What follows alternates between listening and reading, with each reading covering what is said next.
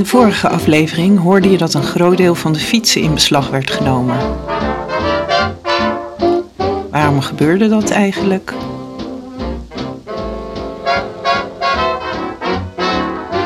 Om half twee werden bij Lauwman in de fietsenstalling beneden ons plotseling alle herenfietsen door de politie in beslag genomen. Er kwam een grote vrachtauto, maar die ging weer weg zonder een fiets mee te nemen. Er schijnt iets loos te zijn, anders doet men zulke dingen niet op zondag. Later blijkt dat alle stallingen leeggehaald zijn. Er heerst weer eens een paniekstemming, vol geruchten. Niet alleen in Rotterdam, maar in heel Nederland en zelfs heel Europa werden fietsen in beslag genomen. Wat was hier de reden voor? Hitler heeft persoonlijk bevel gegeven voor deze maatregel. Het Duitse leger had vervoersmiddelen tekort en de burgerbevolking moest hiervoor opdraaien. Ook werd een deel van de fietsen naar Duitsland verscheept om als materiaal voor de oorlogsindustrie te dienen. In juli 1942 werden ongeveer 100.000 fietsen geconfiskeerd. De inbeslagname werd beperkt tot gemeenten met meer dan 10.000 inwoners en er gold een vrijstelling voor degenen die die fiets voor hun beroep nodig hadden. Zoals landbouwers, politieagenten, brandweerlieden en handwerkslieden. In principe was er een schadevergoeding van 50 gulden per ingeleverde fiets. Op de 3,5 miljoen fietsen die er op dat moment in Nederland waren, is 100.000 een klein aantal. Toch werd de maatregel als zeer ingrijpend gevoeld. Een Duitse weermachtcommandant noteert in zijn maandrapport een buitengewoon schadelijke actie. Ergste wat een Nederlander kan treffen is dat hij zijn fiets kwijtraakt. Veel fietsen werden in beslag genomen bij fietsenmakers of in rijwielstallingen. De meeste Nederlanders wilden niet meewerken en verstopten hun fietsen.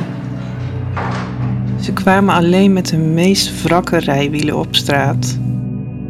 Kruidenier G. van Beest, die in een dorp in de buurt van Rotterdam woont, schrijft op 20 juli 1942 in zijn dagboek.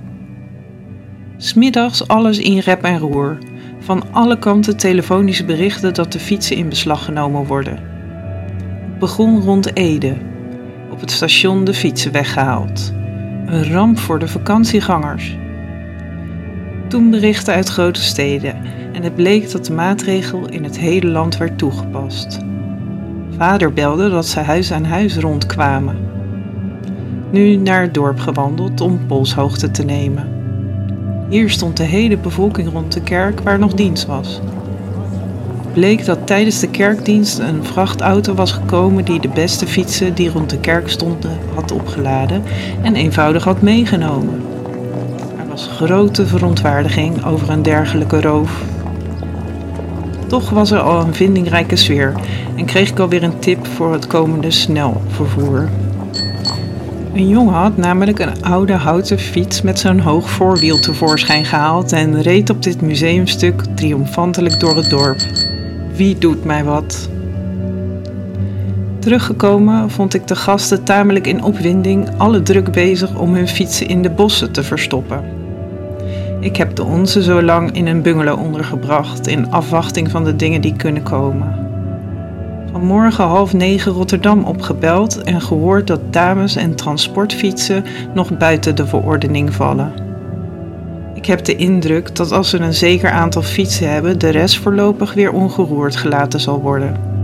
Het is anders een onrustig bezit en het vooruitzicht om het verder zonder fiets te moeten doen is verre van opwekkend. De toestand verscherpt zich steeds meer. De Duitse bezetter had oorspronkelijk het idee om in augustus 1942 weer fietsen in beslag te nemen, maar was daardoor de heftige reactie van de bevolking op teruggekomen. In oktober 1944 werden er wel weer fietsen in beslag genomen. Na de luchtlandingen van 1944 had het Duitse leger opnieuw een grote behoefte aan transportmiddelen. Op 12 oktober kwam er een bevel om alle herenfietsen in het land in beslag te nemen. Deze keer werden de rijwielen overal geroofd.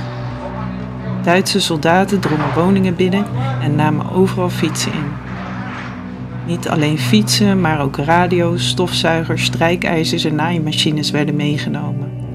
Deze werden gebruikt als onderdelen voor de wapenindustrie. Omdat brandstof en vervoersmiddelen erg schaars waren, trof dit de burgerbevolking zwaar. Ook vlak na de bevrijding stalen Duitse soldaten massaal fietsen. Ze moesten zich bij de geallieerden melden om ontwapend te worden en daar moesten ze op een of andere manier zien te komen. Nauwelijks enig andere daad der bezetters heeft een zo wilde woede, een zo grote verbittering veroorzaakt als deze massale rijwieldiefstal, schreef de verzetskrant Het Parool. Dat de Duitse fietsendiefstal bij de Nederlandse bevolking diep zat, bleek ook uit de uitspraak Eerst mijn fiets terug, die in de eerste twintig jaar na de oorlog als een uiting van anti-Duits sentiment werd gebezigd. In de daaropvolgende jaren werd de uitspraak steeds meer gebruikt als grap. In de media werd het vanaf de jaren 90 vooral gebruikt als zelfspot, een luchtige terugblik op hoe men eerder naar de oorlog keek. Aan Duitse zijde leek de zin soms juist neer in het collectief geheugen op te duiken. Duitse kunstenaar heeft in 1995 nog een performance gedaan waarbij hij 50 opgeknapte fietsen aanbood aan Amsterdamse voorbijgangers. De uitspraak Eerst mijn fiets terug is in de vergetelheid geraakt. Als een verdwaalde Duitse toerist in Rotterdam tegenwoordig de weg vraagt naar het historisch centrum, wil er nog wel eens een sarcastische opmerking worden gemaakt maar die gaat niet over fietsen.